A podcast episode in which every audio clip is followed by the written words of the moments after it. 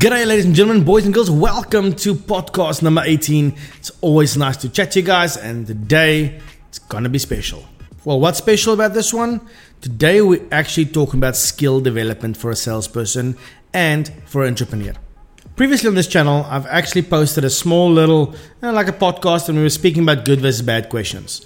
Uh, and so, what I've actually done is I've broken this down into a way more extensive clip of the good versus bad questions. It's speaking about the difference between open versus closed and why that techniques are not working, as well as teaching you the way to never get rejected ever when you're doing cold calling or negotiating with clients. I think this is such a valuable lesson because it was applied practically within one of my clients' boardrooms with their staff, and they were just blown out of the water with the session. So, without delaying any more, here is session number 18 how to actually ask the perfect questions without getting rejected. So the number one thing that, that, sh- that agents are struggling with, you are get, you're born in home, and then your mom has a little pie chart, and then she's, listen here, what color is this? And then you say, it is, it's green. And your mom says, well done, here's a cookie or here's a golden star. That carries on to preschool, carries on to high school, carries on sometimes to university. So by nature of what we are in Western societies, is we are taught that when somebody asks you a question, you answer the question. But that is detrimental to the ability to sell because a great salesperson ultimately do not want to answer questions. You do not want to satisfy the need because then you're not needed anymore. Great salespeople understand that if you want to keep the conversation going, you've got to answer the question with a question. Now, there's two types of questions. Now, for our whole lives, people have taught you open versus closed ended questions, and I got taught those kind of questions by amazing coaches out there also. And then I realized, why am I studying all this open versus open versus closed ended questions, but I'm still getting destroyed? I'm getting rejected. I'm getting chased away. And like clicked because it actually doesn't work. So we shouldn't think open versus closed ended questions. We should be thinking good and bad questions. Now let's stop there for a second. So I'm jumping in constantly through this podcast to give you guys tips that you might have missed for a second. Since birth, you've been trained to answer questions, but great salespeople are trained to ask questions. When I started my sales career, everybody taught me, you know, ask open versus closed ended questions, but I got rejected.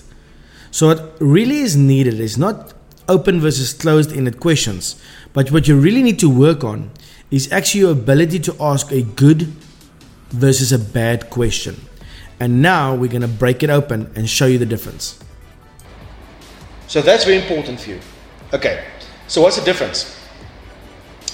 An open and a closed question, both of them, can still end with yes and no's, which means I can get rejected.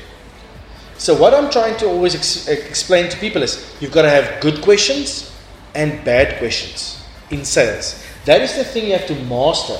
The greatest salespeople spend hours and hours mastering the craft of asking the perfect question because a perfect question once can unlock a sale easily. Okay. Now, both a good question and a bad question have got negativities and positivities. So, what we're going to start with is we're going to start with some of the most horrific questions there is. Now, horrific questions is something you probably asked a million times. But you always have to understand, a horrific question's got two problems to it, so I want you to write it down. A horrific question, okay, or a bad question have got two problems or two things will happen from it. The first one is it ends with a yes and a no. Ultimately, that's the worst thing you can have because 50% of that you're actually not making money. Okay, so here we are getting into the meat of it. When I started my sales career, and I had a sales manager, and I had guys that taught me sales, you know, way older than I was, and then they used to sit down and says, you know, Faf, if you get seven yeses, then you're gonna definitely sell a product. And so many times when I open up a sales book, it says the same concept. If you get seven yeses, then you are closer to getting a sale. But this is actually so flawed, it is crazy. For one reason. For every question that you ask, that you can get a yes. The customer ultimately, or the person you are negotiating, ultimately can also tell you no. which means you only have a 50 50 shot. If you are constantly asking questions with which ends in a yes or a no, you are standing a chance to get rejected constantly. And what's going to happen is ultimately you're going to lose so much money that you think sales or sales tips and tricks and training doesn't work because you're applying a bad principle. It's an old principle, but a bad principle to your sales career. So, Francho, what is a bad question?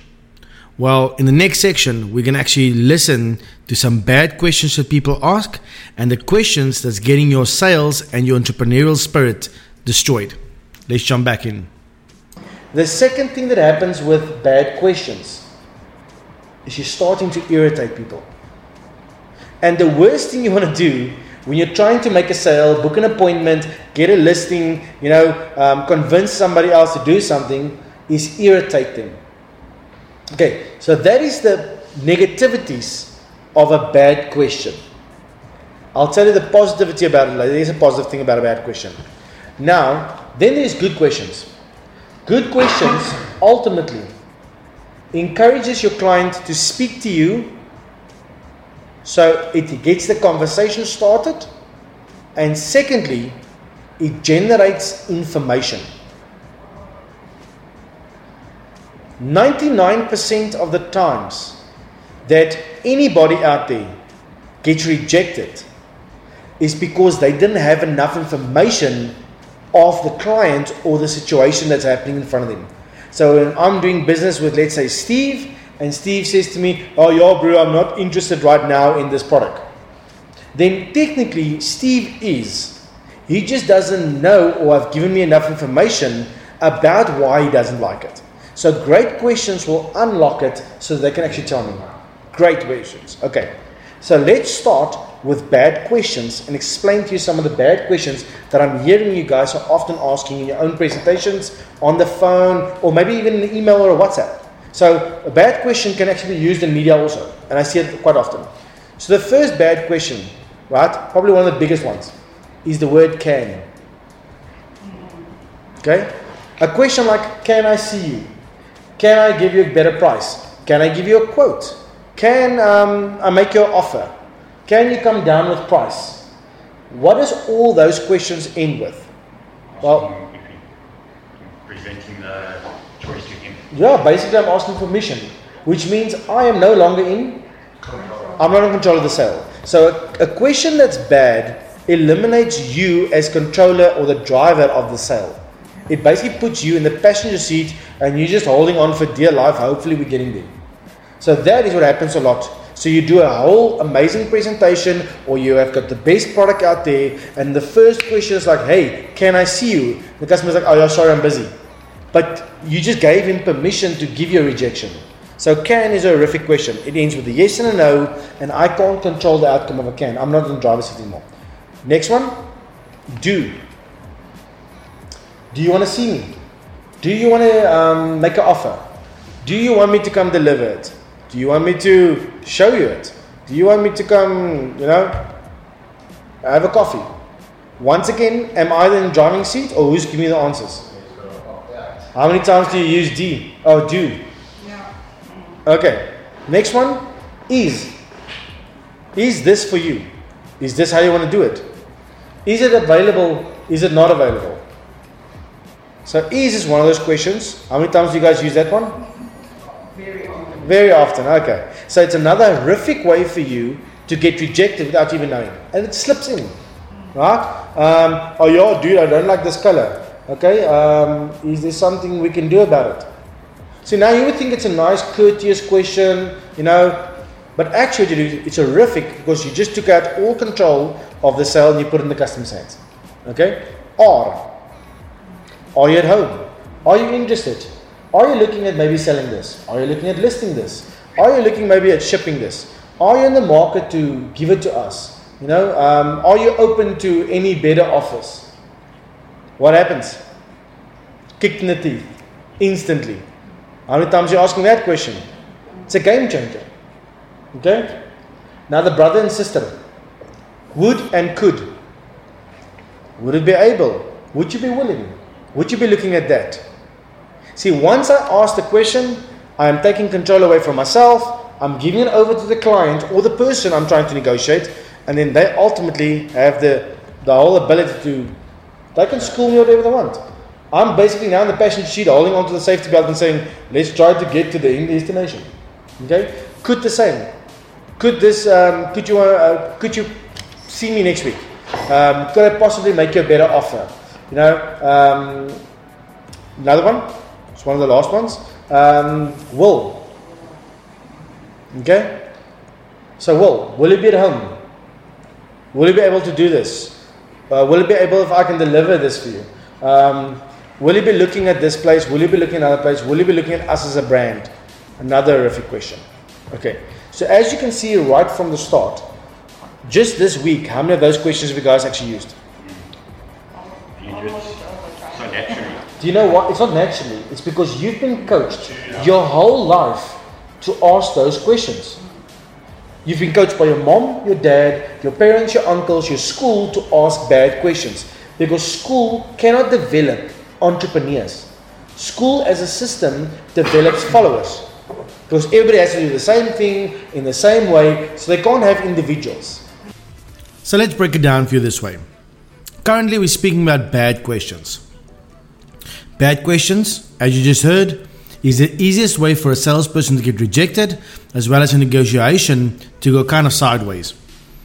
Bad questions creates a system where it's a 50 50 answer, either yes or no, and 50% of that answer is where the salesperson is getting rejected.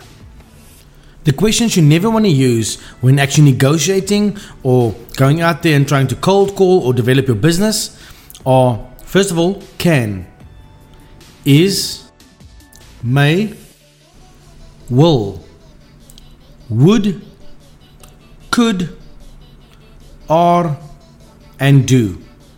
Those are the bad, horrific questions that actually put you in the position where you are going to get schooled by your clients. Now and again, it'll happen that instead of the customer saying no, they say yes. So you're asking a great question like, you know, can I come see you? And the customer says yes. Just realize what you just did is you made that appointment on luck and not on skill. The customer could have said no. If you ask somebody to invest in a product or service, sometimes they're going to say yes. But that means it was just your lucky day that they said yes. They maybe have, uh, have a need for your product or your service, and it was the right time at the right place. But ultimately, you could have also gotten the answer of no, and then it would have gone sideways. So try to constantly work on your bad questions and eliminate them out of your speeches unless you apply them to alternative close, which we'll be speaking later to in this podcast. Okay, so we're at the stage now where you are now concentrating on not to ask bad questions to get rejected. Now, the next step is you have to find out what is good questions and how they actually pertain to the presentations or the negotiations which you are applying to your clients to make some money. Let's chat about some good questions. Okay, so what I'm constantly doing is when I am in a negotiation, when you want to actually get your customer ready to negotiate you've got to start with good questions. So there's five of them. Okay, first one is who. Okay, so if I ask a question like, say, um, instead of asking, can I come see you tonight? I'd rather say, hey, typically, who is at home at tonight? So all of a sudden, the can, which can end in a yes and a no, and you change it to a who is at home tonight, now you've got information. Now knowledge is, there we go. Sometimes you guys are just like Eskom, okay? You're not getting the knowledge. so we've got to work, we've got to work on that. Okay, so that's what we're going to do. So who is a, who will be at home? Who will be putting in the offer? Who will be installing it? Who will be driving it? Who will be living in it? You know, who will be paying for it? Those are great questions to ask in presentations because it is no yes, no answer. They've got to add information to you. So I'm constantly spending most of my time asking great questions. Okay. Now, second one. What? There we go. What do you want? What do you want me to do? Uh, um, what is the price that you usually pay for it? Um, what time can I be there? What time can I deliver there? You know, these are all great questions because ultimately it doesn't create a yes no scenario and you're still driving the car. Okay, so it's who, what. Next one is where. Instead of saying something like, um, Are you at home tonight? I'd rather say, here, where can I meet you for a coffee? No? Or are you interested, Steve, in this product? Uh, and rather say, Steve, tell me where in the house would you actually put this product? See, that's a great question. Now the customer's starting to think, they have to envision, they're picturing your product or your service or your property or your car or whatever. You're thinking about that and you're putting it into your home. And as soon as they envision it in the home, the sale is already 60% made. Because they actually own it mentally already. So, where is a very good question. Okay. Now, one of my favorite objection killers and a great question is how? I love this question. How would that work? How would you do it? How do you want to pay? Right? Not do you want to put in an offer? Do you want to, you know, do you want it? Tell me quickly, Steve, uh, Ash, how do you want to pay? Okay? But how can also be how far, how near, how big, how small. So you can have variations of how. Okay? Um, yeah, bro, I don't like this. Okay, cool. How would you change it? By asking questions like that, you're putting the pressure on the client. Because if you, now this is the big thing, when a customer gives an objection, you've been taught since birth to do what? Give an answer, right? So they will say, hey Steve, listen here, I don't like this color. And then Steve's been programmed since birth to say what? No, we can change it. We can do this. We can do that. Now that puts pressure on me as a salesperson to answer his question. I've got to become a Wikipedia. But a great thing to do in sales is to answer his question with a great question. So if you say now to me, listen uh, I don't like, at the moment, I don't like the color. A great question like, cool, what color would you like it? What color would you make it? What color would you, would you like me to deliver it in? So I always say, no matter which product or service you sell in the world, if you start off with the basics, understanding your questioning, then if you're selling real estate, if you're selling cars, if you're selling hot dogs, clothing, glasses, rollerblades, I don't care what you sell. If you have your good and bad questions on lock, dude, it's insane. You don't need the spec sheet. You literally have to read the spec sheet. If you know good versus bad questioning, you just have to read the spec sheet for 10 minutes. You can sell any product in the world because you don't need the information to sell something. You need the information of the person you're negotiating. I'm just going to stop there for a second, okay, before we go on.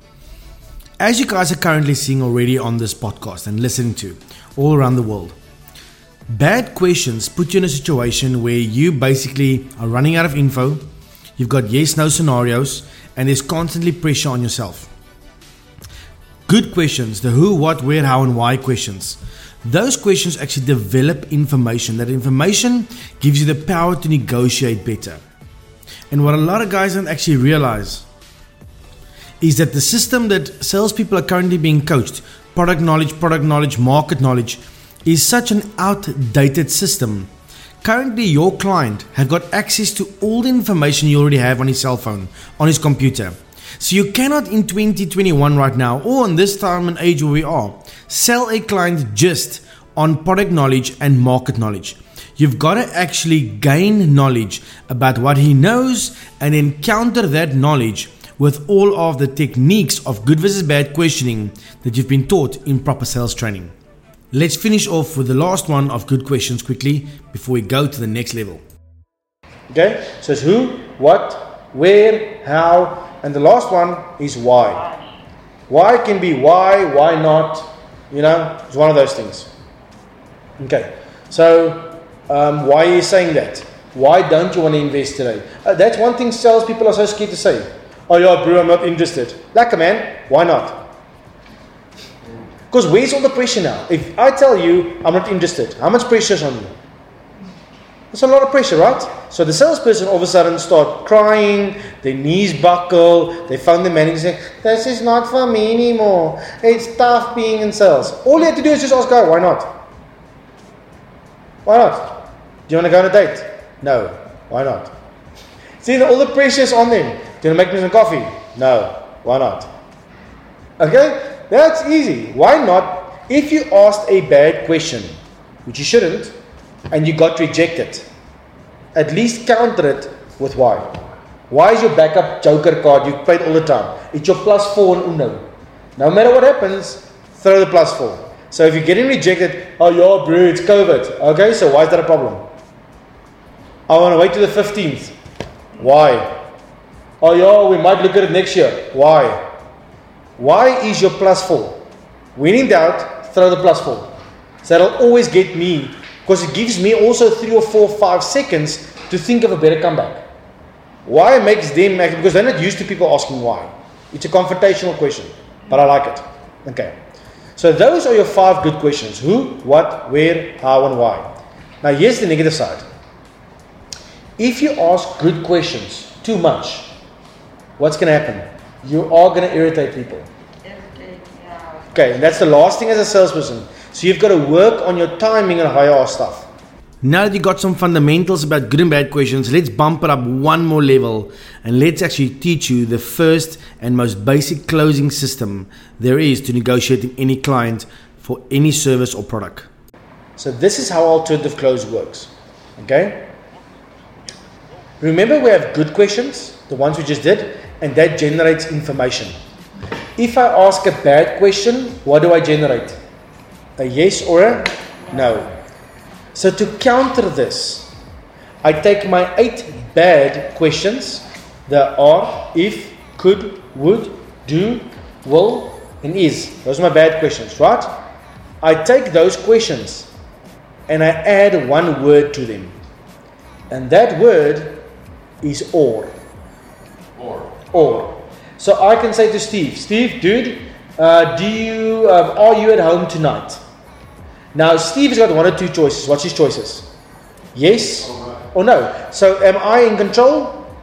No. But if I add an or to that sentence, Steve, are you at home tonight? Or will tomorrow morning be better? See now, Steve has got a problem because everybody's brains are slow. And what I'm doing is psychologically is creating the lesser of evils for him. He's now not choosing between yes and no, he's choosing between two evils. It's still evil, but ultimately I control the evils. Listen here, do you like this car in red? Your answer can be or because it's yes or no. If I say, listen, do you want this car in red or is blue better? See, now you're not thinking pink, you're not thinking yellow. The brain is too slow. So if I'm making an appointment, I always go to alternative close, and alternative close is defined by asking a bad question and adding or. So listen here, um, would it be possible if I can visit you tomorrow morning at 11 o'clock? What is her answer? Yes or? So am I control? No control. But if I say, listen here, would it be possible for me to visit you tomorrow morning at 11 o'clock? Or do you think 3 o'clock will be better? Now I am in control, still in the driver's seat. So the, the positive thing about a negative question is you can close on that. You can close a deal, but you can only close a deal if you use an alternative choice, which is an or. So what I do in a sales presentation is I usually start off with who, what, where, how, why. I there. And then I see who bites. Who's biting on who? Who's buying on what? Oh, what color do you like? Where do you want to live? Uh, what do you want to drive? What do you want to eat? Now the customer is going to be interested in one of those questions. I keep asking till he bites. Now, when he bites, I go to alternative close. So if I say to Steve, Steve, tell me quickly, in uh, which suburb do you want to live? See, good question. Why? Because the pressure is now on Steve and he's got to think. So, which suburb do you want to live? What? Broadacres. Lekker man, love it. Tell me quickly, do you want to live more at the bottom side of it or more in the security complexes? Now see, Steve is thinking he's making choices. But I have just manipulated his choices to suit me. Because I gave him the choices. But he thinks he chose. I was in control since the start. Now, there's one word I have not mentioned yet. Once Steve chooses something from an alternative choice, you've got to ask the next question when? And then marry that to alternative close. So if I ask you, so listen here, um, tell me quickly, um, what kind of food do you like? Steak or seafood? Seafood. See, but you think you chose, right? Mhm. But you didn't. I manipulated the thought process by giving her two choices. She just chose the lesser of evils. Seafood, okay? Now, what do I have to ask? So, when would you like to go? You have it. This afternoon or tomorrow morning? This afternoon. Let's go. See, once she bites an alternative close, one of the choices, you follow it up with a when with an alternative close with time slots, but very specific time slots that can, you, you control. So it's very important for you that when you do a presentation, sell something. Oh, you asked Steve, I've got this big TV, right? Do you want them in 49 inch or 58? See, if I ask Steve, what size TV do you want? Steve could have told me, I'm just looking, uh, just not ready right now. Maybe a big one, maybe a small one. So, me as the salesperson or the negotiator, I'm on the back foot the whole time. I'm not driving it. But I said, Steve, these TVs are amazing. They come out in 41 and 58. Which one do you want in your house? See what I did? Ask him some good questions, got him to acknowledge it somewhere in his house, and then ask him when with an alternative close. Okay, so that's where we are today. Great questioning is the ability to unlock a sale so fast it's crazy. If you are going to ask bad questions, that's the setup for rejection constantly. If you're not getting set up or you're not getting rejected at least, then all you did is you based your whole sale or your negotiation on luck. And that is probably one of the worst things you can ever do.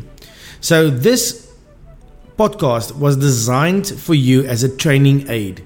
Okay, if you have listened to the whole podcast, make sure to understand that you have to re listen to this constantly with a pen and paper and make notes and actually write some great questions that you can go daily to your work or daily to your, your, your own industry and actually apply them to help your clients get to the table of decisions for those guys who's constantly supporting me and everywhere in the country I am as well as abroad, uh, it's always nice to get that feedback, guys. You know, if you like this this podcast, share it with family, share it with friends, share it with a colleague. Make sure to drop a comment on Facebook, Instagram, Twitter, you know, LinkedIn. I'm all over as the Rockstar Sales Coach. Ultimately, go to www.therockstarsalescoach.com and you'll also find me there. Remember, there's a million reasons to fail but there are no excuses to. So make sure that you use sales to create a rock star lifestyle. From my side, guys, this is Leroux. Cheers, cheers.